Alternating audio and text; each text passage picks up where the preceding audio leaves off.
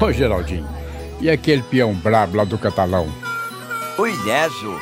Era dois irmãos que compravam gado pra vender e eles resolveram conhecer vendedor mais pra cá. Aí saíram lá na Bela Vista. E tinha uma festa lá, o povo tava alegre e os cavaleirinhos começaram a galopar na rua, dando tiro pra riba. Um deles foi no barbeiro, apiou e entrou arrastando a esporona. Aí já falou, eu quero cortar a barba agora. O barbeirinho perguntou, de onde vocês é? O peão ripiado já falou, nós é do catalão. O barbeiro rematou, lugar de gente braba, né? Aí o peão rebateu, pra você saber o que é um homem do catalão, não precisa passar escuma não, vai no seco mesmo.